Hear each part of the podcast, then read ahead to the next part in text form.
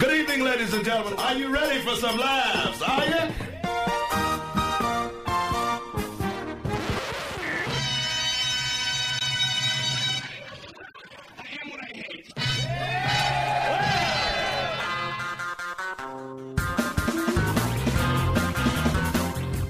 At least your life isn't as sad as ours. This is Anything Goes with Darren Frost How the fuck am I funny? and Dave Martin. What have we got here? A fucking comedian. Hey,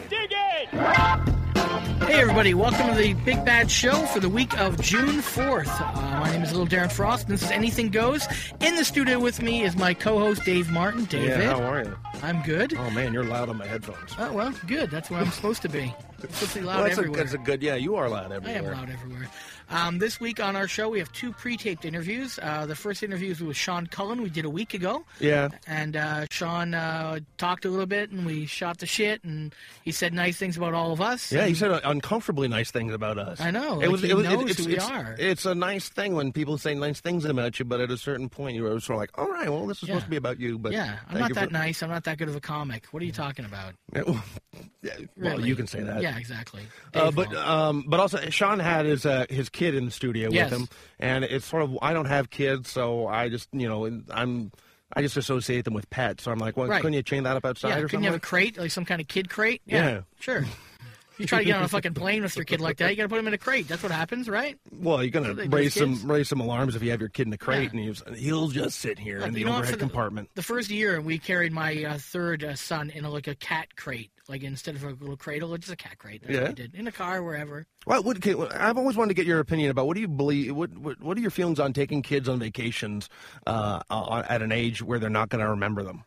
Well, I mean, you know, who cares? They're they're under two, they're free, so you bring them so you can have a little bit of time. But yeah, I know I know where you're going to go Who with this. cares You don't what? if they can't remember them, fuck those kids. I get your Yeah, point. yeah. We'll Photoshop them into like some photos later. Yeah. It's like, oh, here, this is where you were on 9/11, and Yeah. the two, two hours are in the background. Yeah, but you know what you shouldn't do? I went and saw the Avengers at 9:45 p.m. start time, and a couple sat in front of me and my wife on our anniversary, our only night to go out and have a good time. So we had dinner, went and saw the Avengers, and uh, they brought their two children under four, two and a half and three and a half, at a 9:45 start time.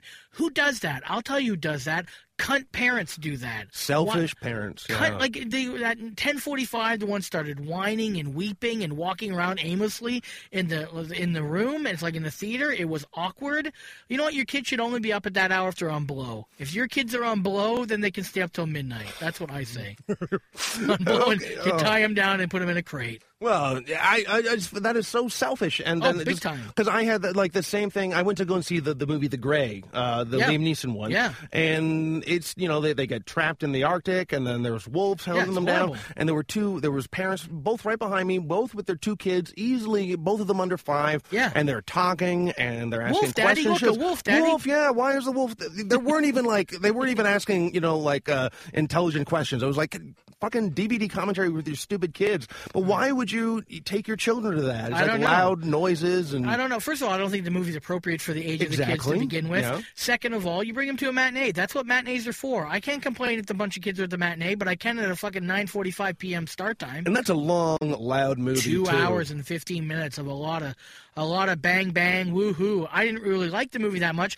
because i couldn't concentrate i had Oh, two okay. kids whining the whole show every time an important moment would happen i hear daddy i want to leave you know it's like oh man it's like a chick at a fucking party that drank too much just shut up and sit in the corner Don't make too enjoy much the Hulk, noise. yeah. enjoy the hulk hulk smash Well, I was just like I remember when I went to go and see the first Hulk movie, the Ang Lee one, which I actually I think when I'm, I'm one of the few people that like that movie. Right. But uh, there was a, a, a kid, this huge football dad, that with his like screaming son, and you know, and their mom was, with- and it was just like, really, your kid wanted to see this movie Right. opening day, Right. Opening fucking day. I was just like, oh, It's like no, my son's going to see the Hulk.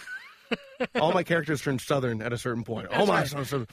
It's like uh, when we were talking about when I was at that carnival, and I, and I said that I saw a lot of like at-home haircuts. yes Just like we let our son cut his own hair. Now, didn't you say there's a documentary coming out on grooming? Uh, yeah, uh, it was uh, Jason Bateman and Will Arnett are doing a documentary called uh, Mansome. Right. Well, Handsome and Man put Okay, together. okay. Yeah. So I thought it was like a Manson documentary no, that's when you it's, first said it. I'm like, that's when I weird. say it, I thinking I'm thinking, is this about Charles Manson? No, Yeah. it's about male and the boom in the male grooming So industry. kind of like what Chris Rock did for for black women's hair, because good hair. I don't know if you Yeah, saw that yeah, oh, documentary. It's yeah. like that then. Yeah, yeah, yeah, yeah, yeah. Right, like that. the male It's just equivalent, expo- yeah, yeah. And uh, but I mean, they're talking about what a huge industry it is too. of Oh, just for like sure. That, that male. Especially and- in the last five years, it's skyrocketed. well, what I think is Nine interesting. blades on a razor, fucking all kinds of ointments. You know, ten years ago this shit wasn't around. Well, I, it's, it's interesting is uh, as much as women have sort of climbed the business uh, ladder and getting into more areas where men have predominantly been in, that men are actually going into areas where they are not usually Yeah. found in, is in like the beauty industry Yeah. and the, making beautification more of a, a manly thing. Yeah, I which- mean, I'm, I'm all for it as long as my ass can smell like apricots. That's what I'm glad for. That they've made some broke broke down some it barriers. sounds like you've gotten complaints about your Uh, ass. yes, be like, not as apricotty. Put some more apricot down. it's there. too assy. Yeah, that's what my wife says. Well, I don't know. I was just because I have big sweating issues, and I was uh, before the microphone started rolling. I was, Don't do it. Uh, You're what? gonna shave it. You're gonna shave Am your I ass. shave my butt? yeah. I'm if it, Don't if do it. Why not? Look 'Cause on the it- internet. I looked it up because I thought of the same thing, and I read I- all the things I people do- say. Don't do it because your hair actually. uh, You've already looked into this. I have looked into Okay. it because I have a hairy ass as well, and I have issues, and I've got an ass beard. I've talked about it on stage. Oh yeah, before, like right? your Jim the Anvil Neidhart exactly. sort of goatee. Yeah, it hangs down when I shower. So I've looked into it, and they said don't do it because it ha- it holds all the sweat that comes out. Otherwise, you if you shave your fucking asshole every day, every Oh, just- day, you're gonna have wet pants, Oh. and you better wear dark pants because if you wear fucking light pants, they're gonna see that fucking crack of wet that's under there. So it- that's it- what the hair does. It you s- holds the sweat. Really? It holds the sweat in. Yeah, Okay. All right. Well, I, okay. Maybe I'll go on the internet and read about it. I would but- read about it. There's not a single person that goes, "I'm glad I did it." Lots of people going, "Man, it itches like crazy. There's sweat everywhere in my underwear now. It looks like a fucking latrine." What if it's already sweaty? Well, It looks like a a latrine. latrine because it just pours out water. Oh, you know, okay. at the end of the day, it's all dry and They don't have hard. American standard s- Yeah, yeah. stamped on your taint. Yeah. No, Okay. Not yet. Not yet. That's coming next. Yeah, but my corporate sponsorship. 'Cause Yeah. My taint gets a lot of exposure. Yeah, so that's do for you man. wanna- That's for Manson too, I think.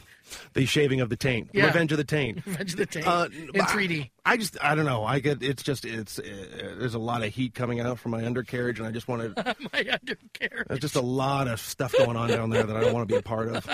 I think every time that a man buys a sh- like an electric shaving razor, Yeah. you should uh, have to wear a shirt, or after you should have to wave to everyone else in line at Shoppers Drug Mart, just saying, "This is for my butt," or "This is for my Here, groin." I, I'm calling you right now. This is my invention. Okay, after you said that, the heat from your undercarriage, we should somehow at night rig up something where that heat goes into something, and then you can use that for the rest of your day and heat your house. That way, it's it's all for the planet. well, It's all for the planet. Maybe- like some kind of solar type thing that takes that heat, turns into energy, and then it runs your dishwasher. you I don't think that much energy would come out. Well, you out- said come a from lot my comes tent. from your maybe to maybe to undercarriage. plug in my iPod or something like that. My iPod could probably run off the sweat coming from my taint. That's probably about it. Okay, well, we got to go. Uh, our On meeting- that note. on that note, we also have a second interview with uh, Mike Dambra, a comic out of Rochester that I did. Uh, uh, Rochester. Rochester. You not said Rochester, Rochester. because I'm thinking of your undercarriage. Yeah, It's that's so before you cook the, Rochester. before you cook the chester. Before you cook the chester, It's it's raw. raw, yeah. It's raw chester. Anyways, you It's know where it's Rochester. From. Okay, we got to wrap Jack this up. Bunny's. Dave. Uh, We're done. Jack Bunny's. Uh, Jack Bunny. Jack Bunny. Jack Bunny and his You know, Ro- Ro- Rochester. It was his assistant was uh, Rochester. So uh, we're going to do that, and then we're going to come back and try to wrap this whole thing up. Oh. So two interviews today: Sean Cullen and Mike Dambra. I'm gonna come back with a shaved butt. Putting the word rap in rape. This is Anything Goes with Darren Frost and Dave Martin. Uh, this is comedian Dylan Gott. You're listening to Anything Goes on Sirius XM Radio Laugh Attack.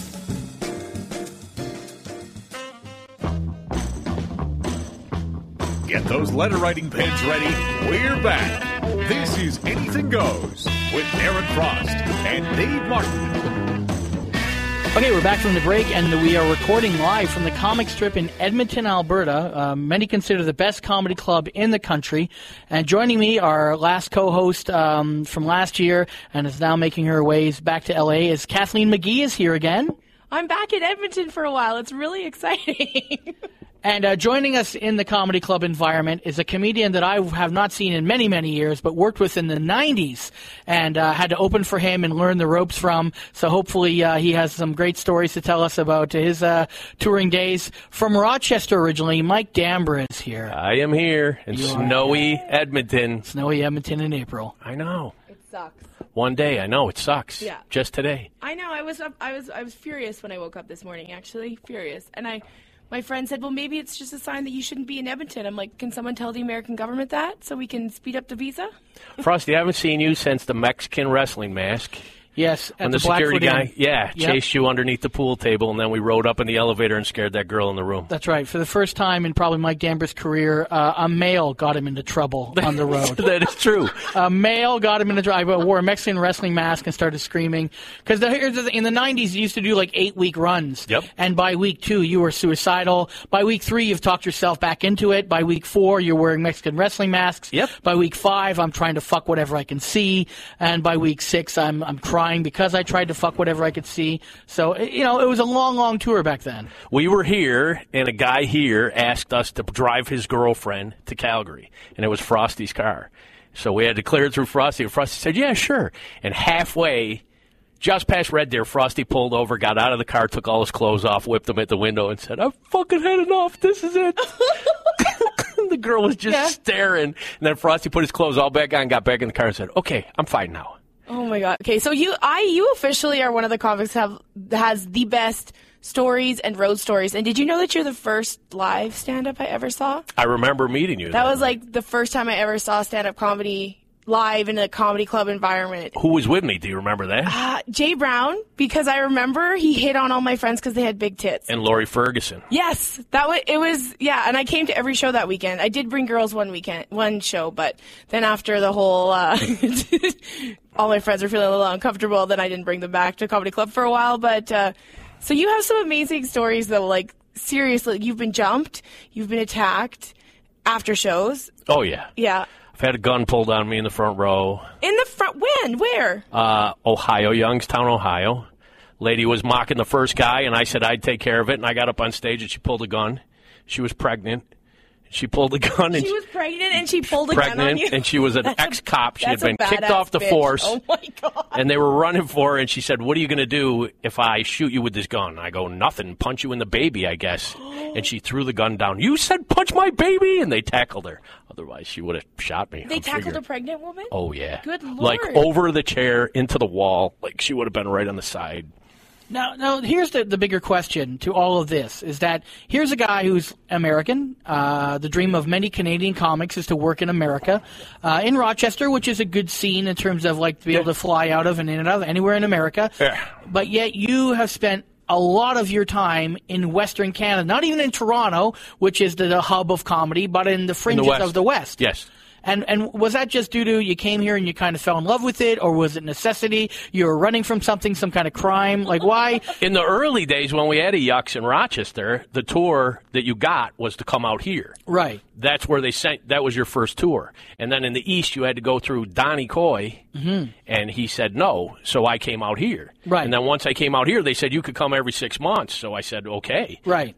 It was eight weeks at a pop then. And see, to me, it seemed like you spent it was like three or four times, but obviously it wasn't. It was probably only twice. It was but- twice a year, But yeah. everyone would think it's no. he- He's like doing thirty-four weeks in a row. It in seemed Western like I was Canada. always here. Yeah, totally always here. Because Yeah. I was only here once a year at best because they hated me. So it was like always in not January minus sixty-four, and you're going with Dambra and plug in your car. That's hilarious. And we listened to Harry Chapin. Yes. Yes, we Cats did. in the Cradle. I still cry on any bus or plane whenever any kind of Harry Chapin goes. You know. You wore the ma- the ma- that's what I remember about that week. The And ma- people love you out here. Like I remember the first show that I saw, people you you pack rooms because every time you come out, people just people are- love me so much they jump me, beat No, me I up. know. and That's why I think it's so funny that you that you are, have been jumped and, and things like that because you are a s- you're a super nice guy. But why do you think people fi- get, Rimby- get angry at you? Well, Rimby was what when we Rimby, got jumped in Alberta. Rimby. Yes, we Rimby, got Alberta. Me and Drew Bame got jumped in Rimby because uh, there was an actual retarded guy in the front row, and I refused to pick on him. So I made him like the hero of the show. Sure. And these kids came in and said, "We paid ten bucks. We'll say whatever we want to say during Drew's set." So I told him, "You got to be quiet. I'm not as nice as this guy." I bought him all a round of shots and said, "Maybe you haven't been to a live show before." Toasted them, walked away, and they were pissed that they were asked to shut up. So they waited for us. And after the show, we got in the truck, and I saw the side view mirror. They came. So Drew gave him the keys of the truck. So I held the one kid. You know, I held him. I wouldn't let him go. 'cause Right. The other kid. Had, so then they came around and it was two on one. And then Drew came around to help me, but he held his hands up like a goalpost and basically said, "Anybody want to punch me right in the face?" And that's what they did. And then people came out of the bar to help us. But And, and where is this town? Where is Rimby, it? Yeah. r- right in between Red Deer and here. And Right. Okay. So almost pretty much the middle of nowhere. Yes. Can I tell you that I was uh, that um, I did a show and some woman came up and she goes, "I own a bar in Rimby, and one of the comics got jumped once." And I was like, "My Davra!" She's like, "Yeah, it was crazy. They were great, but it was crazy." Yep. Yep. Now, one of the things in your act, you always refer to the guy as uh, the, the the phrase "pickle," Yeah. and I've always wondered why is there no pickle T-shirts? There's no pickle. There are uh, pickle t-shirts. There are pickle T-shirts. Yeah, it says I'm with Pickle. I- Oh, when did I'm you with- start doing that? Seven years ago. Oh, okay, yeah, yeah. Because I remember, like in the '90s, people would always ask you for merch. Yep. And this is before the whole wave of merch, where comics that made their second income from it. And you were thinking about it, maybe, but you know, you didn't I- want to lug them all the way from Rochester, that kind of stuff. I had nothing. Yeah, I had Yeah. nothing. I have pickle shirts, pickle CDs, DVDs, whatever. okay, great. Yeah, yeah, absolutely. And you know, I remember one time uh, back in the '90s. I have to keep on saying that, like we're fucking interviewing uh, Urkel. We're interviewing Urkel next or something. This is anything goes. Back in the '90s with Screech. Fuck that cunt. Anyways, uh, that's my own opinion. Uh, it does not reflect XM Sirius Radio whatsoever. Um, I remember one time there were these two girls that were bothering you. Like you know, you're nice to your fans, and you know sometimes these girls would be a little too forward for you, and you weren't interested. You were either dating someone or you know whatever. And, Right. and I my job was to uh, annoy or or creep girls out. And I remember one time you're like, Frosty, you got to get these two broads away from me. Like they're they're crazy. They want to take me into the room. I've told them no. They won't take no for an answer. I said, okay, give me 30 seconds. And literally like a minute and a half later, they came running out of the bar screaming and crying. That's true. And someone said, what the fuck's going on? Oh, just Frosty's getting rid of some broads for me. That's why we brought you up to that room that night Yeah. because I said that girl goes, "I want to stay in your room. Can I stay in your bed?" And I said, "No, you, you're my buddy's girlfriend." And Frosty goes, "I'll take care of this." And he put on the mask, and we got in the elevator with Tim Lowy. That's right. The doors closed. Frosty took off all his clothes except his shoes, and he had the wrestling mask on. And he walked into the room, and she went berserk. She went nuts. Can I say something? Okay, so Frosty used to like get naked all the time. You used to get guns pulled on you, but now you're both uh, married and you both have children. And in fact, you have a child that is currently puking all over the place, right? Uh, yeah, Isn't she that- is right now, yeah. So that's like, I don't have kids, and I know that all the comics that do have kids, all of a sudden. It changes a little bit, so I just want I want to know from you guys how has having kids changed your comedy career? It didn't change me with my son as much as it did with my daughter. I'm way worse with my daughter. Like w- way worse about going for long periods of time. Or with my son, I was just like, "Buck up." But you're also a lot older. The two, the age Absolutely. difference, yeah, right? my son's So- 27. My daughter's two. Right. So- I mean, I know if I had kids in my 20s, I would probably have felt the same way of like I got to go on the road to make a living. Yep. But now I'm I'm only 41, but I'm still like I don't want to go around or a- away as much as I probably would have. So Yeah. that's a big factor too. Now I won't go for more than two weeks at a time with her because I'm with her all the time now. Right. Or with him, I had just started. I had just started comedy, and you turned down work then. Forget it. You weren't working anymore. You weren't going anywhere. and where are you based out of now? What's your Here, city? Edmonton. He's he fell in love, right? You fell in love with a lady, and Yeah. you and you moved here. I moved here. That's so funny because nobody moves here. I moved here. I cured her cancer and moved here. That's what that one was. That's an amazing story too, She- because you she guys had- have a really good story. oh yeah, she was done. She had a year left. She had uh, thyroid and brain cancer, and then somehow she had radiation packets sewn in her, and she got pregnant. And they said ten million to one, and the baby's immune system cleared out the cancer and kept her alive. Like she was in an oxygen tank. Wow. Yeah. So they said, we suggest you keep this child. Right. Okay. Yeah, no adoption now. You're ripping up papers behind the doctor. Yep. Yeah, yeah, yeah. Yeah. So I stayed. I stayed here. So your daughter is a cancer-absorbing baby. Yep. That's a that's actually. I wonder if they've done any studies for that. Like, if I ever get breast cancer, I'm getting knocked up. It's my sperm, wrong with Kathleen. you. Just so you know, it's my Okay. sperm. Good to know. Well, I'll talk. I'll talk to Melanie. I'm like, listen, Melanie, I, I, I just don't want to do chemotherapy. I have to take this. I have herb." the sniffles, Melanie. I I need some damper spur. That's right. Yeah, X Men ate the cancer babies. That's what I. They're all mutants. We need the babies. We need Danvers babies. And w- That's that's something. I'm sorry, I'm still stunned by that. Has there been any research about women? having Yeah, and you children know what? That's the stem cell stuff that they refuse to do in the states. That Yeah. that here we had five doctors that were telling us, yeah, it just pumps up the immune system. And there's no chance of- of your daughter getting sick, or just like genetically, everyone.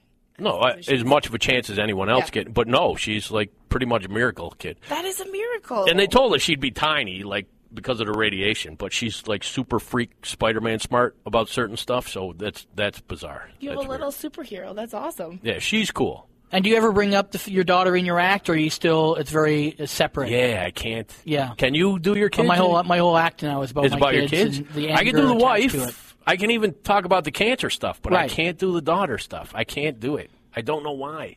I could do stepdaughter stuff. Right. That doesn't bother me, but Right. the daughter stuff, I can't go there. Maybe it's. I think that some dads, um, not necessarily mine, because he didn't give a shit about. No, my dad did give a shit about me. He just liked my brother more. But uh, I think a lot of dads like.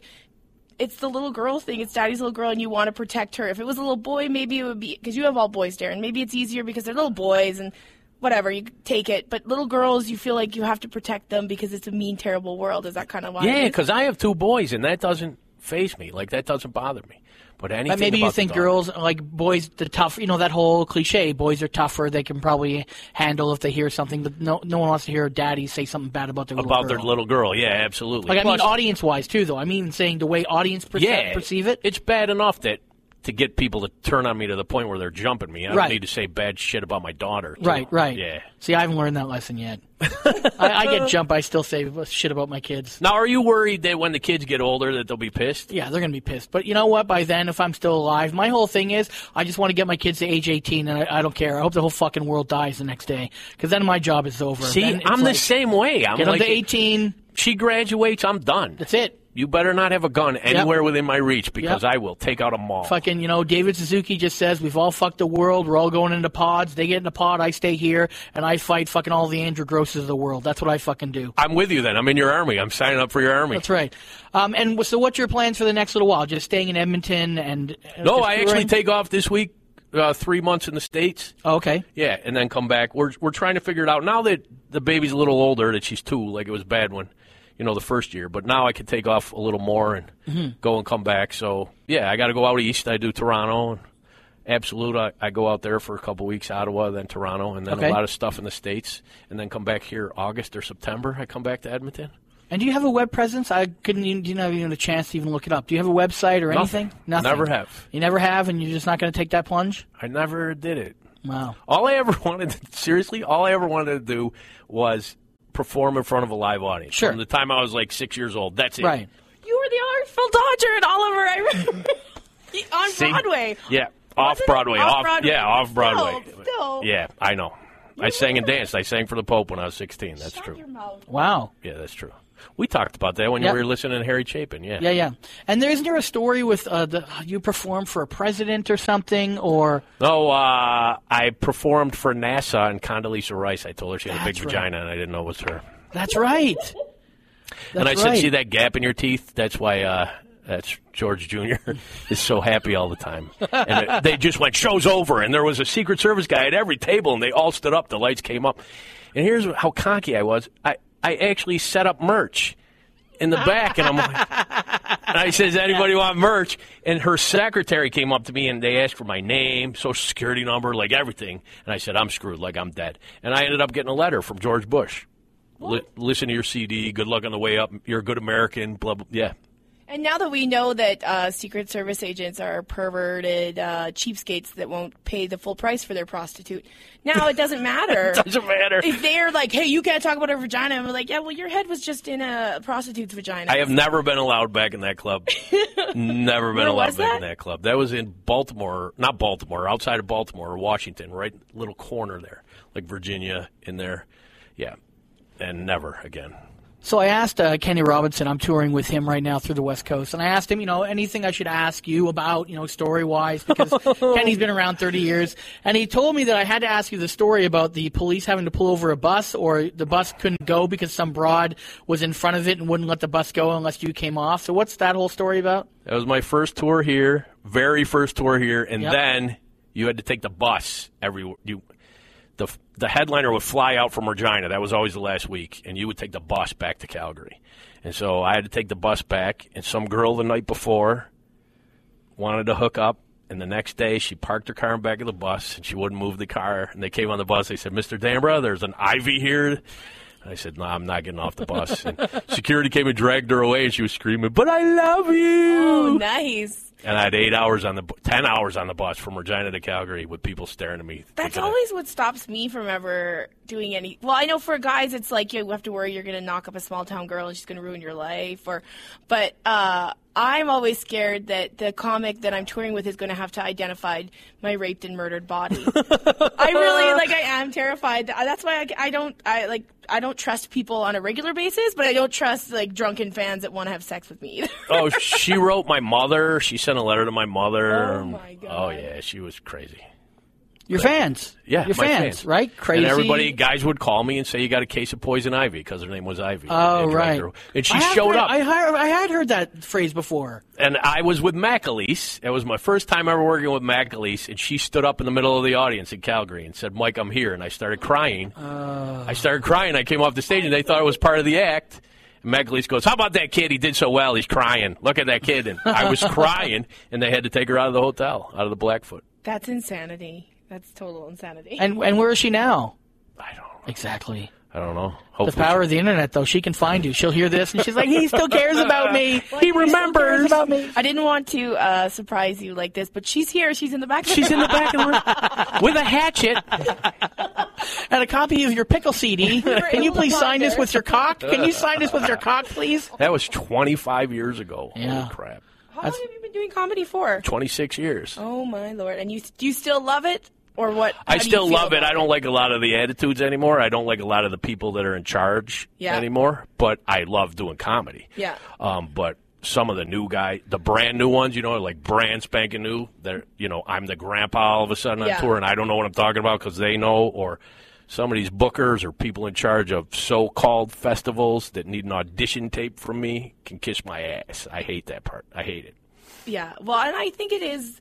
I think it has changed. Like you know, um, I've noticed even in Edmonton, the scene has changed so much. Yeah. Like when I was here, they would do shows, they would be booked shows. You would have to work hard to get on those shows. You would have to be working hard to get on the shows in the clubs. But now it's like everybody's running show these running running these shows where everyone who shows up gets on. Yup.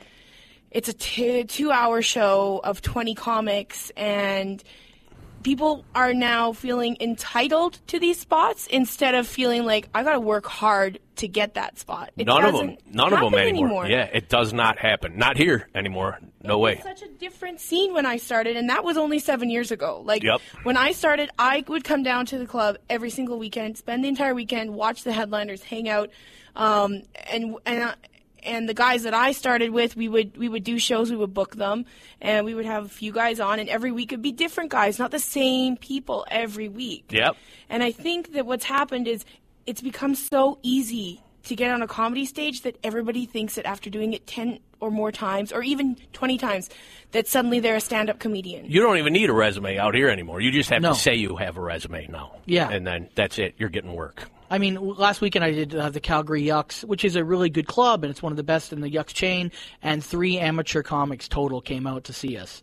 And Calgary's a pretty vibrant uh, scene in terms of numbers, and I Yeah. was shocked. I'm like, okay, you know, I got a big mouth. I shoot my mouth out fine. They don't want to come see me. They don't appreciate what I do. But you know, it's Kenny Robinson, a legend in Canadian comedy. You definitely can learn from. Yeah. And none of them came out. And there is that sense of you're just an old guy. You haven't made it. Yep. Right. You've probably heard that speech Yes, before. absolutely. Right. You haven't made it, and my answer to that is, listen, fuckface, I'll see you in three years when you're still opening for me. Yeah.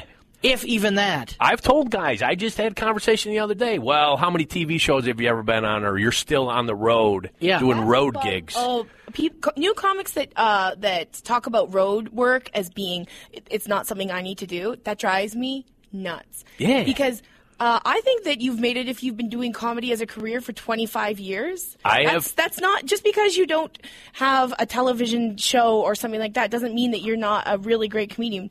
I just it's the mentality of the You- the YouTube generation where everyone has to be famous for me to give you a little bit of respect. And Absolutely. it's And, just they're all crazy. famous before they even know what the fuck they're talking about. Yeah, like people who have five minutes suddenly are, are thrown out, and and uh, I think Bill Burr even talked about that in that big rant about alternative comedy, where he was like, you know, this guy puts a ten minute YouTube video on, yeah, he's great, and then he's thrown out to headline, and he has ten minutes, Yep. and it's like you're not only screwing over your audience, you're screwing over yourself. And that's where I see a lot of problems coming into comedy clubs. You lower the talent, and then the audience gets pissed off. Then they start yelling more and more. The staff doesn't give a shit. Bookers don't give a shit because Yep. how much easier is it to book on Facebook than it is to actually put some effort into it? and watch the act and make sure that they're doing a good job. That's And right. You want to rebook them. Show I mean, up once in a while. I don't want to say Canada is better than America, but it must drive you crazy when you're playing an A club and you're say you're featuring, which is the middle spot, Yep. and you're you know you're ten times funnier than the headliner.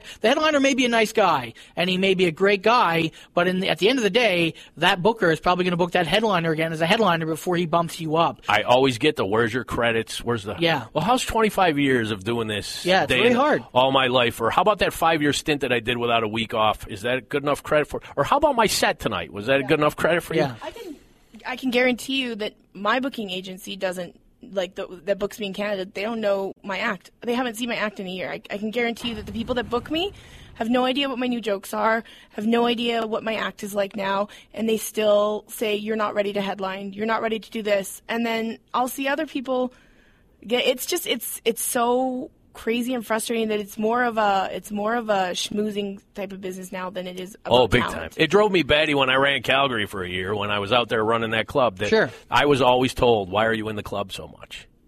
Why are you in the club? so-" Or they would Right. have pizza or wine in the office. Why aren't you sitting here with us? We're management. You're not a comic anymore. You're management. Whoa, whoa. Yeah. Isn't that why you hired me? Because I'm a comic? Like, that's. Yep. That would drive me crazy. Well, here's the guys that are moving up, or here's the guys that are good, or really pulling in numbers, or doing good sets. They don't. That, that didn't matter, and it, it's way worse. And I've only been here. I've been living here three years now. And I know it does sound like a bunch of complaining, but but this is coming from people who have been doing it for years. And when when did it when did it become that a guy that's been doing comedy for a year knows more than a guy that's been doing comedy for 25 years? I still don't know half of the stuff about. I'm still learning how to do this job. I've been doing it for seven years, and there's people that you know are giving advice after doing it for four years, and it's like four years. I've I've seen comics no. like like a year on fucking Facebook telling comics this is what you got to do and you got to do this this this this and this and some of it is right but some of it is very very wrong. And I don't know who you heard that from because I guarantee you someone who's been in 10 years or more would never tell you to do those things. Right. But these are the people giving advice. And when I first started my first year, if I ever would have barked at a headliner, oh. not even in a club, in the car, Yeah. I would have been on the side of the road. Yeah. I would have been walking to the gig. I would have got left wherever I was. It wasn't even. It was unthinkable. But I mean, y- we can all sit here and go, you know, 20, 25 years ago was better. Uh, but you got to figure out how your own way is through this this thing called show. Yeah, right? absolutely. And I mean, you figured it out. You live here. You're doing your own shows now. You're not running a club. You're doing what you love. Right. You know, I figured out my niche being the angry troll, and whoever books me books me, and whoever doesn't, I don't spend any time worrying about it anymore. And Kathleen's trying to get to L.A. We all have things going on. Yeah. But at the end of the day, the thing that keeps you going are the shows Oh yeah, absolutely. you know i mean you right that five minutes before you go to sleep at night when you're not worrying about your kids or your wife you're thinking about that great show you just did Yep. and that keeps you going Yeah, absolutely. And- know? and I don't. I couldn't even imagine if I didn't do it anymore. It is like, know. is it like your happy? It's my happy place. Like I Yeah. can, my uh, it's my safe place. I had the, one of the craziest weekends of my life a cou- at the beginning of April. It was my birthday. I thought I had AIDS. My grandpa died. Everything happened that weekend, and I had shows that weekend too. And I had so much fun on those two shows on that day that I lost my grandpa. And when I thought I was sick because my doctor wouldn't tell me why I had to come in Right. for my test, but I didn't know if I had cancer or had AIDS. I was having the most stressful weekend of my life, but then I got on stage and I had a great time with the crowds, and I was like, "This is why I do this. No matter, it doesn't matter what festival books me. It doesn't matter what comedy television special I get or I don't get. This is this is what keeps me sane in my life, and this is my my way of of staying alive. kind of. Absolutely, That because sounds very I am not dramatic. good with people off stage. I'm Right. just not. Well, most comics aren't. Right. Most comics are uh, social retards, or you know whatever the term you want to use, socially inept. I mean, there's a reason we all have to get on that stage and do it, Yeah. and show what we want to talk about, and it's our stage, and we run everything for that's for a reason. But I, I, I really think that you've got to put in. There's no more putting in the time. Well, no. Look, the Kardashians just signed a forty million dollar fucking deal. I mean, Right. if that doesn't teach you that talent doesn't have anything to do with And it, that's just it. It's the Jersey Shore, the Yes. Kardashians now. So Yes. it's just it doesn't matter who you are. Can you tap your toe or act crazy or weird Right. or wacky? and even stand-up wise, I mean, a lot of the stars today, I, I'm not big fans of. Um, I, I'm not saying they didn't work hard for what they got, but you know, back in the day when it was Pryor and Carlin, you know, you had a whole life into those the, that career and why they're they're so great. Yep. And you know, and and some of them are still doing that. Bill Burr, Chris Rock, they're still towing that same kind of uh, you know line. Louis Right. C.K. But I mean, it's getting fewer and fewer, especially amongst young comics. Yeah. There's even that feeling that you know, like I even catch myself being like, well, I've, I've been doing it for seven years and I've done nothing. I've done nothing, but then I realize. No, there's comics that have been doing it for 20 years and they're still grinding it out, and Yep. I need to calm the fuck down. Yeah. And I think that that needs to become the attitude of more new comics is that if it's it's persistence. If you're going to stick it out, you never know what's going to happen to you. But uh, if you're expecting to have your own special uh, uh, three years in, when you're 10 years in and you watch that special, you're going to want to puke. Yeah. Because it's going to be embarrassing. And I think it's everybody too, not just comics, like bookers, like you said. Nobody shows up anymore. Who shows up? To, they have Mm-hmm. no The idea. last guy that I work with uh, on a stretch said to me, "Oh, she's never seen my act. I just wrote her. Right. I wrote her and told her this is how much time I could do." So Right. I mean, I've had comedy club owners. I'm like, well, we could get you on the CBC, but your act. I said, hey, I've done a ton of stuff in the last year on the CBC. Really? I- It's in my bio. I sent you. You know, they don't even take the time to read the bio to go connect the dots. I might be able to get something and get more asses in the seats. Yeah. That's up to the comic now. It's up to the comic to be the guy. I'm the marketer. Yep. I'm the guy who presents the show. I'm doing everything except washing the dishes. you know? Absolutely. I will bring the people. I will do the promotion. Right. I will, yeah. For Absolutely. two hundred dollars a show. Yep. Yeah. you know Yeah. like, that's that's the reality of unless you're that guy who can demand a huge door deal the it's almost like a, the american um economic system there's the road warriors there's the stars and that gap in the middle is really fucking big that middle class is gone now from comedy It is. in a lot of ways yep. Absolutely. And there's no raises. There's no. like a lot of guys you started with i mean we don't have a lot of time left but are there guys still that you started with that are still doing it or are most out under 10. yeah Under 10. like under that 10. to me, that's successful. If someone says you're not a successful comedian, I'm sorry, but you're still working on a regular basis. You're Right, a right. successful comedian. yeah, well, last time I went home, like I saw a bunch of the guys and they they had drifted into different things, Yeah. radio and stuff like that, Right. different things, but no more full-time. No, me. and that's sad Uh, oh yeah, That's I, very sad. I'm, I'm, you know, you're a great comic, but I, I want more than just one guy doing it 25 years. Oh, me too. It was sad for me to go home and figure. Here's the old stomping grounds. Everybody's going to come out and do a show. Sure. You know, everybody's going to take Yeah. ask to do a spot, and we'll all hang out. No. One's doing a game show. Another one is Yeah. the door guy at his church. The other guy is. It was just. It was really weird to me. Like it really, Stephen King like to to go back. And I go back once a year, so you know I hadn't been back in a long time. But Right. it was just really weird to see that Man. and a whole bunch of brand new guys telling me that they were headliners. That's what that's what it was. that's where we were. Oh, well, it's never going to change. You know, the the young will try to eat the old, and the old will show them that they can't be eaten. And That's- in I ten mean, years, those new guys will say how great it was. Yes, 10 years ago. Yep. Yeah, absolutely. So, all right, Mike, I want to say thank you for for doing the show. I really appreciate it. It's been a Oh, long thanks for time. asking me, buddy. Yeah, and, uh, absolutely. we really appreciate you coming in. Oh, thank you. Thanks. And do you want to plug where you're going to be? Because this is North America wide. No. No. No, Nothing, nothing. no, uh, no. Where am I next week? Goonies in Rochester, Minnesota. Okay. and then I go off to uh, Absolute Comedy, Toronto. Two weeks in Toronto, two weeks in Ottawa. Okay. And when are the Ottawa and Toronto dates? What, Uh, about in May? Last week of May, first week of June Okay. is the Toronto date. Okay. Last week of June, first week of July is the Ottawa date. Great. All right. So please check that out. I tell you to go to the website, but there isn't one. There isn't one. There isn't one, but check out There's the a absolute. Facebook fan page. That Is there? lists- okay, yeah, well that that's lists- good. yeah. That's good. Fa- go on Facebook, Mike Dambra, D A M B R A, and uh, check him out. And uh, please, if you want to see a great comic, go to Toronto and go to Absolute Comedy. Smoother than a stripper's area. This is Anything Goes with Darren Frost and Dave Martin. Hey, metalheads, this is Jay Brown, the metalhead of comedy. You're listening to Anything Goes on Sirius XM Radio. Laugh Attack.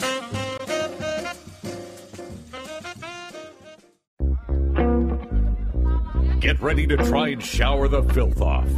This is Anything Goes with Darren Frost and Dave Martin. Okay, we're back from the break, and joining us in the studio, comedian Sean Cullen is here. Sean, how are you? I'm very well, Darren. Sean, I have known you for so long, and the first time I ever saw you perform, first of all, you've been doing stand up comedy and performing improv, everything for how long? I don't know. It's about 25 years. 25 years. In 1989 or 90, you may have to correct me, I saw you perform on four picnic tables at Brock University during my Frosh Week. Yeah. Wow. And with Corky and the Juice Pigs, and you did a tour. And uh, I had seen at that point a lot of comedians. I'd seen Carlin. I'd seen a whole bunch of of uh, very traditional stand up comics. And what you guys did wasn't very traditional in terms of stand up, but man, you guys were very very funny. And it was the first kind of introduction to s- a comedy, not in a gigantic theater, because you're you guys were doing it anywhere and anyhow at that time. Yeah, well, the thing was, uh, we, we started off uh, in about 1987. We did a. Started off. Uh, in about 1987, we did a an, a, a comedy contest, and and out of that, we over the summer, and uh, we got jobs at Yuck Yucks, and we started touring across the country in Yuck Yucks, and it ended up not being what you very wanted? Oh, much money. and they would always say, "Hey, here." Uh, 12 bucks travel divided with by this three. guy. Travel with this guy. And Right. he'd have a Chevy Vega, and it would like there was no room in it. And Right. we'd have a guitar, and no one would ever have three uh, microphones. And so we started doing university tours, and uh, they ended up being uh, very fun. And I mean, a lot of people have seen us there. And Yeah. uh, and you know, I have to say, Darren, you're one of the most um, how do I say it? it you you break ground. You do everything you want to do, Sure. and uh, you do it the way you want to do it. And I I admire you for that. I've always thought you were an amazing comic for that reason, and uh, you still manage to be charming, even I though you're try. saying horrible things. I say horrible things, but I sometimes I smile in between them and I Well, wink and I nod. we have Dave here too, who Yes. I first saw doing Glue Guy. Right. Glue Guy, and here was his impression of Fred Flintstone doing the Star Trek Enterprise. Right. Well, well, it's just, it's just hey, hey, I can't even remember. But that's that's a long time ago. Yeah, where's my glue? Yeah, where's my glue? Where's my glue? You want to know what I that hate? was the, that was amazing. You want to know what I hate about women? They're always trying to take your glue away. See, that's the But- thing. but every and time I here's see a a guy who's being put into a wood chipper. Hi, everybody. How's everybody doing? It? Ah! Oh, that was, There were some great moments. well, that was and the I- old, the old comedy club with the trap door underneath that would have a wood chipper underneath. And I've then, never believed that I was a stand-up comic because you guys are stand-up comics. What are and, you? And Rebecca and and Darren. I'm not. I'm not. I'm a kind of a cabaret performer. I do. I, I act at it. I do. The, th- I I have characters and I. So do would you this consider thing. yourself a more of an entertainer than a stand-up yeah, comedian? I've always the people I've always admired were people like Bob Hope or Right. Bing Crosby or Yep. uh, Like a Dean Frank Martin? Sinatra, Dean Martin, Paul Williams. Paul Williams. Yes. People Is that the who- guy from Phantom of the Paradise? Yes. Yes, Love that guy. He's great. exactly. He's fucking and he did a amazing. few episodes of Br- the Brady Bunch as well. Yep. But uh, I just uh, I, I, I an, Jackie Gleason is the one I, I love the most. I Mm-hmm. mean, he is an all rounder. He does. He, he was a musician and a, a band leader and a dancer and did all these amazing things. And I kind of feel like I'm out of time in a Well, weird way. I- I But mean, I- I, I always have admired people who just go out there and do their stand up and they have to just sink or swim on that and that's an amazing amazing thing to But see, I think that, that you calling yourself an entertainer is so fitting because you're you're, you're multi talented. I mean, like a like a you're a song and dance man, and, and, and hilariously funny. Um, but I always find when when when uh, s- that when stand up comics refer to themselves as entertainers, it's almost like they're taking a step back by saying, well, "I'm not really a comedian. I'm more of an entertainer." Well, but I, mean, comedians I think are that really in the f- in the line of fire. I mean, comedians go out there and sell themselves on their personality. Right. And there's something about comedy that is so polarizing. People are. It's all so relative to your. I mean, everybody thinks they have a sense of humor. Right. Everybody thinks they're funny, Mm. and and it doesn't matter who you are, the most humorless person in the Yeah. world, you think you know what funny is. And when you go out there and try and reach everybody with your point of view, and often you fail, or you know, Yeah. y- and you figure out what to do or how to make every show work. That's an amazing skill, an amazing gift, and and comics. I it's it's why actors always say, "Oh, stand up comedy terrifies me." Yeah, because But you I- can I always mean- hide behind someone else's words if you're an actor. when you're doing stand up, and you know, I've seen you do what I Why are can, you doing well because you're finger saying you things? don't do stand I up.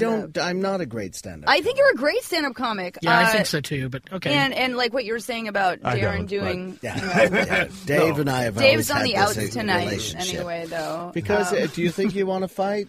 Do you- Uh, well, I, I want would to fight. love be- to see that I want fight. to. I want to fight because I think I'm tough. Yeah, I know you. but when you're doing stand up, do you think you're hiding behind a character? Well, I, I think every comedian has got a persona. Yeah. And Yes. They build it, and Yes. it- that's the hardest thing about being a comic is figuring out what your persona is, what your voice is, And what your audience is. Yeah. And and just going, you know what? I'm not going to reach everybody. This is the persona, and I'm going to do it.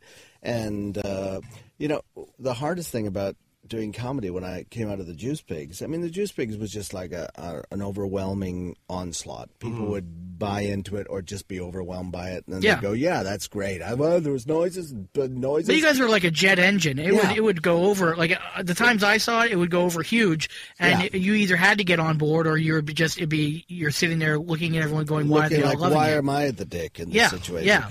But uh, you know, with uh, stand up, it takes so long to figure out what Yeah. you want to say in your Right. voice, and the great advantage of say I came out of the acting tradition, and and you come on stage and you you are already aware that you have to have a persona.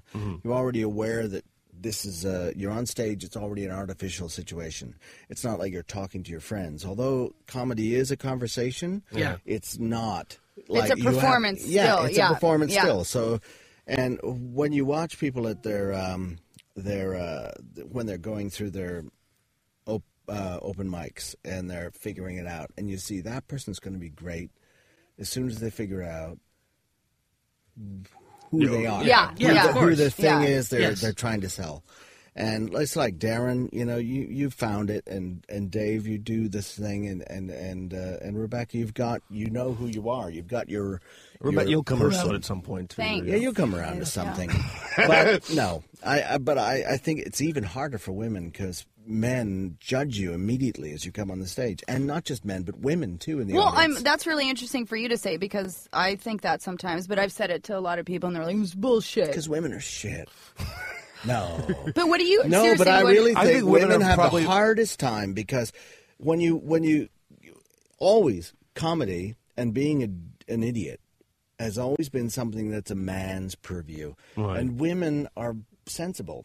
Women, Yeah. women have a the women are nurturers and they have to keep the world going, and men are always free to be fools. Well, I think I think And- a lot of men are, fr- are kind of like threatened by a funny chick sometimes. Well, I like. too. Did, did, did you read the Christopher Hitchin article? No. From Vanity Fair a couple years He ago. hates Mother Teresa. Um, he was, he was a jerk. No, but he And wrote this Elaine Boozler. article. He Me hates too. Elaine Boozler and Rosie O'Donnell too. Yeah. well, Rosie O'Donnell's not funny, so I get it. Yeah. Yep.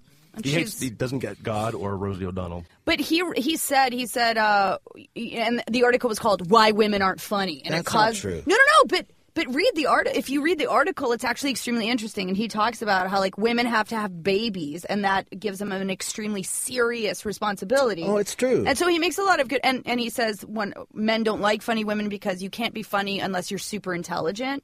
because it's like a logic game. You know, can I can I just say I was at a carnival this uh, past weekend as we were talking the your Oh, opening God, I segment, love carnivals. and uh, there are a lot of women that are not taking their responsibilities as mothers Very seriously. no, You There's don't a lot have of, to have a like- license to be a mother. That's, the true, thing. but Go- you do go to be a touch- comedian. No, well, here's the thing. If you didn't know how to nurture your children 400 years ago, they would die.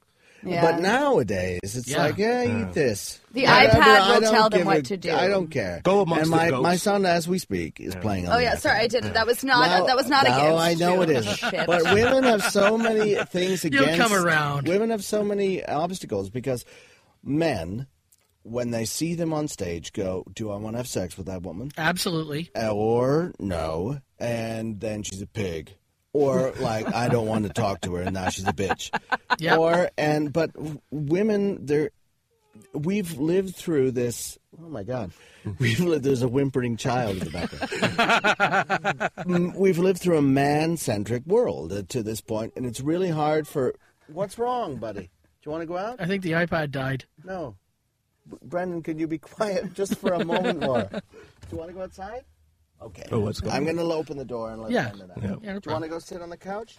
My son is with me. Boy, Because Brendan, Brendan's very sweet. He doesn't want to hear about this. He wants to Do play your hockey. best. he's frightened. But women- Women, uh, the, the the thing is, man culture has been the culture for Yes. uh, five thousand years. So now that's neutral. People say, "Oh, I look at you.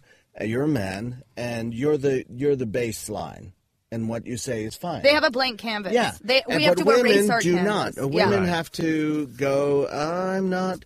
Uh, yeah, I'm not what you think. Yeah. Or uh, you I look am at what me you and say, think. yeah, you, are, yeah, and you kind of, and it's it's it's up until recently, women have just had to be. I'm a whore.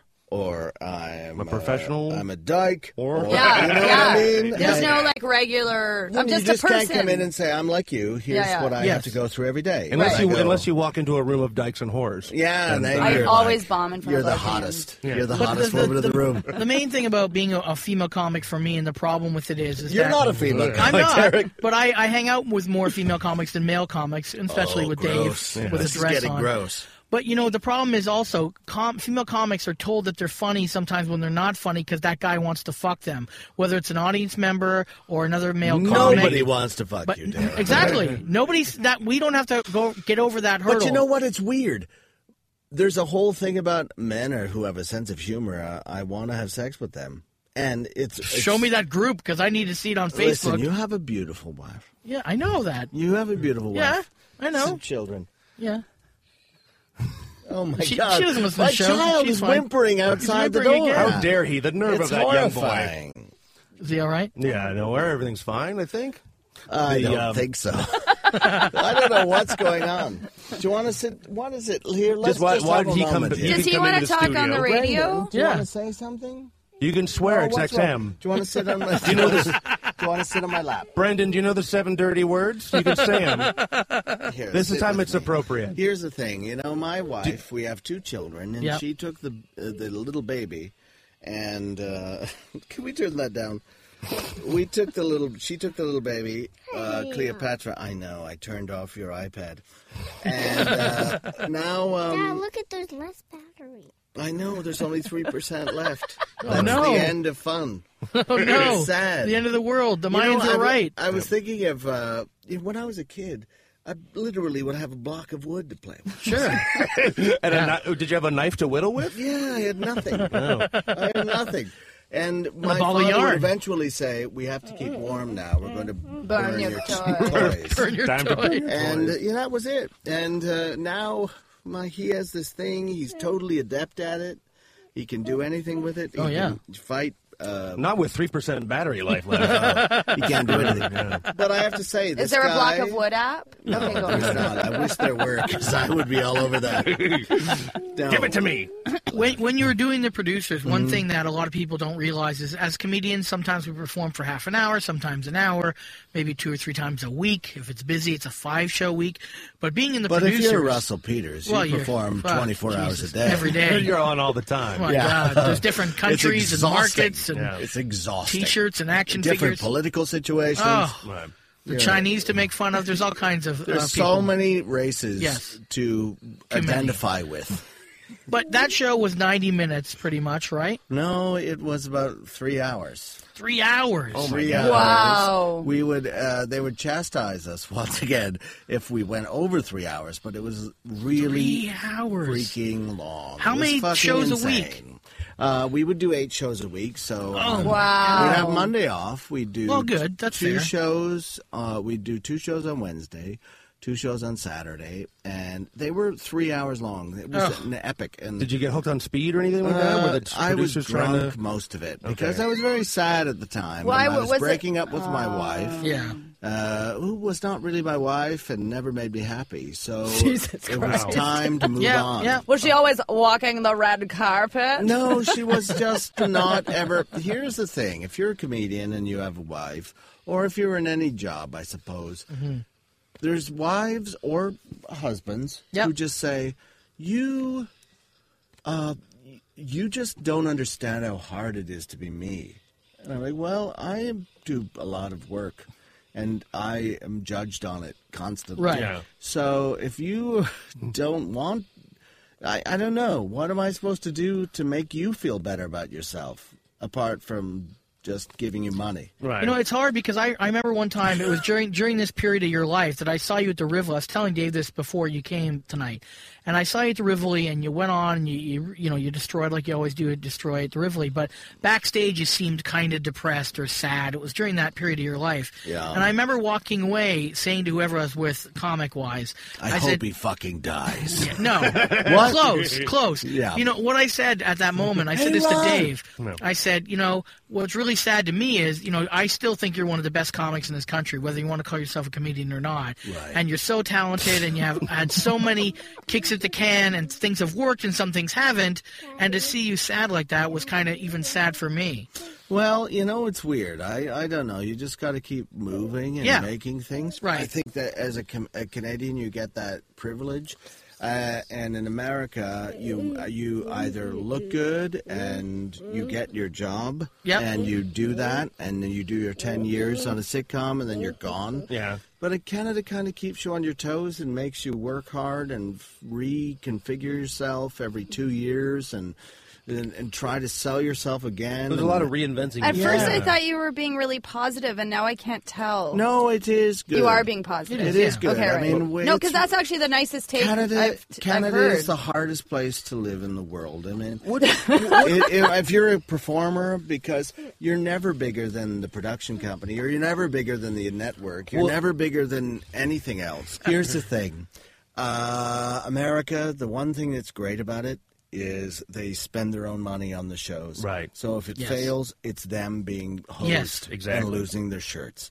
In Canada, everybody fails, and then they move over to the next project where they'll fail. Right. No one ever like they're always using government grant money. Right. If you want to get in TV, you should maybe go to uh, Regina, which Right. is Tax the- uh, credit heaven. eighty thousand people. Yep. But that's the center of television in this country.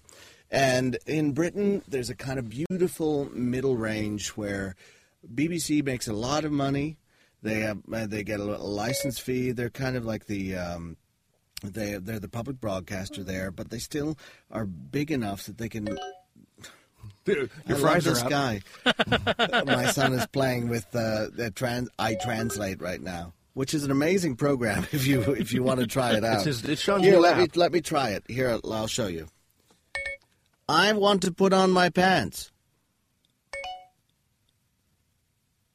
Is that it? Oh, it's a great one. Get a hold of it. Um, I'm not going to get on but that train whenever Britain that phone is told kind of me. like the best of both worlds. It's a place that actually makes really great TV, and they have enough money to do it. Yeah. But I think Canada, what they should be doing is is not trying to be anybody else. Right, They should not exactly. be trying to be anybody else. What, Brandon? This is you know, humans are hearing you whimper. oh, um, it sounds like I'm a bad parent, but it's true. Uh, but Canada should be doing things like The Office. They should be doing things. Of course they, like, they should. Yeah. they should be doing things where it's like, Brenda, shh. I love this guy. Uh, they should be doing things that are like, uh, like make having no money a virtue. And Right. We have so many great talented people and great writers, but what the one thing nobody ever wants to spend money on in Canada is writing. Right. Right. And I think that's the only thing that makes a difference in Canada, Mm-hmm. I- and and what will separate us from everybody. And everybody says, "Oh, Canadians have such a great sense of humor." No, they don't. Like, look at the comedy that's on TV in Canada. It's terrible. Yeah. It's terrible. Yes. It's middle of the road crap. Yep. And anybody who has a brilliant, I love you, Brendan. anybody who has a uh, has a really good point of view or wants to make money leaves. Like Yeah. great writers like Rob Sheridan, Yeah. Mm-hmm. they're gone. They're they've left. You Well, know. and uh, and Brian Hart, who used to write for Kids in the Hall, and Yeah. I remember him opening up for the Juice Pigs, and because there's nothing there's nothing for you here uh, and there should be Right. I mean, Well- we should make what we should do is make little stories about people that will sell everywhere in the world because people live everywhere in the world and they and these stories exist and Yeah.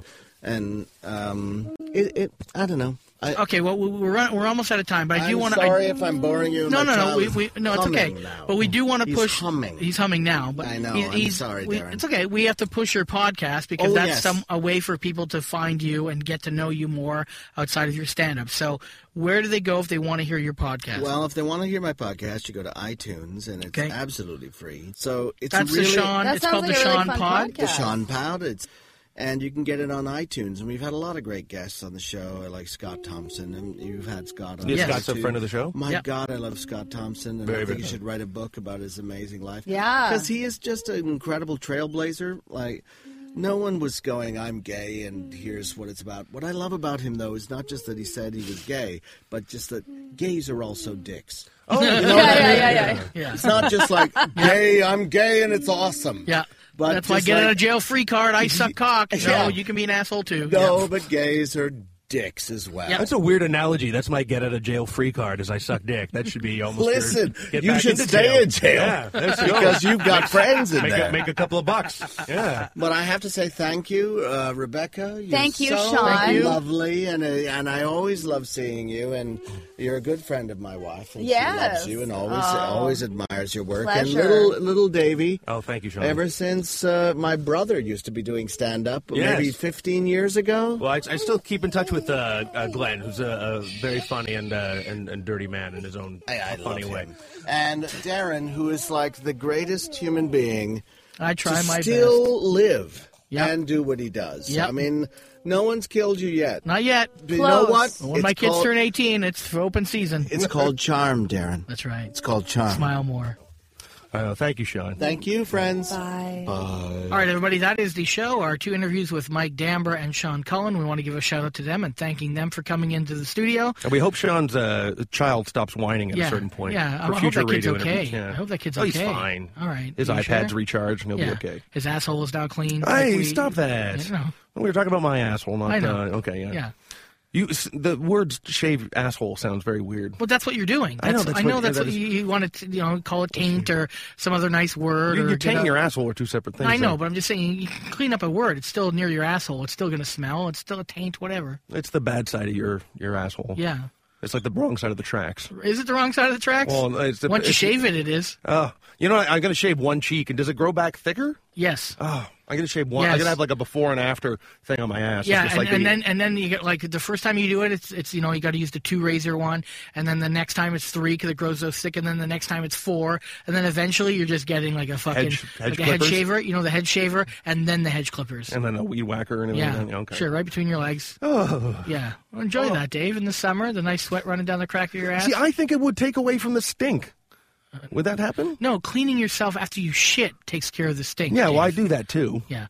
You know what? When you have kids, you have things called wet wipes. It really helps. You Does should it? just have a bunch of wet wipes. If someone comes in and goes, I don't have kids, but sometimes I look after kids. That's all you got to say. Well, You I, have well, them no, out I, of the bath. I, I don't answer, ask any questions when people. Go in your bathroom? Exactly. All right. They're just lucky to get out of there alive. uh, No, but I mean, and about, not have you their know, body the- parts sent to a. a- Uh, yeah, nobody asks me, you know, why are you buying this when I go to a drugstore or anything like that. Sure. But I've heard a lot of dudes, you know, like, exclaim about the uh, The wet you know, wipes. the, the wet wipes, The wet wipes baby are amazing. Wipes. They're amazing, yeah. Okay, all right. Yeah, absolutely. There's no stink after a wet wipe. I, I heard Howie Mandel and Howard Stern both uh, talk Yeah. about how great the baby wipes Absolutely. are on your butt. Yep. You can get a big pack of them for $2 at Walmart. They're flushable. I'm gonna I'm gonna go to a uh, a local place to buy my wet wipes. You go do that. I'm not gonna go to a big box yeah, you don't store want like someone Walmart. in China yeah. making your fucking wet no, naps. I want them homegrown That's locally. right. I want That's to get right. my local uh, wet Homegrown wipes. wet yeah, naps. I want them you to care come about from, the uh, environment, David. Exactly. That's yeah. right. We're going to take the heat from your asshole to fund your iPod and dishwasher and your Recharge it, locally yeah. grown. Uh, all right, that is the show. so uh, You that's ran it. out of steam talking I about did. shaving butts. I did. I, we ran out of it a long time ago. Okay. Uh, that is the show. Thank you to Victoria for making us sound great this week. At You the got- XM your voice Studios. sounded very We nice sounded very today. good with no girl here. And uh, that's it. So till next week, we have new episodes on our iTunes account, and our Facebook group is uh, pushing that every single week. What's the new ones this week, Dave? Uh, w- uh, this week, uh, I think we're gonna have the the Dylan got one and the Mark Forward uh, Okay. interview will be up Perfect. Uh, very soon, and um, yeah, that's all I, all I That's gotta it. say about that. All right. Yeah, check us out on uh, Twitter at anything goes ha and uh, DaveMartinWorld.com. And me is uh, Comedy Horror is my Twitter and also my website, comedyhorror.com. July 12th to 14th, the Grey Bruce Comedy Festival is hitting Hanover, Port Elgin, and Owen Sound. So if you want information about that, go to greybrucecomedyfestival.com because I will be there. All right, that's it. Good night, everyone. Yay! Yeah, get out of here. Don't puke on yourself. Highway.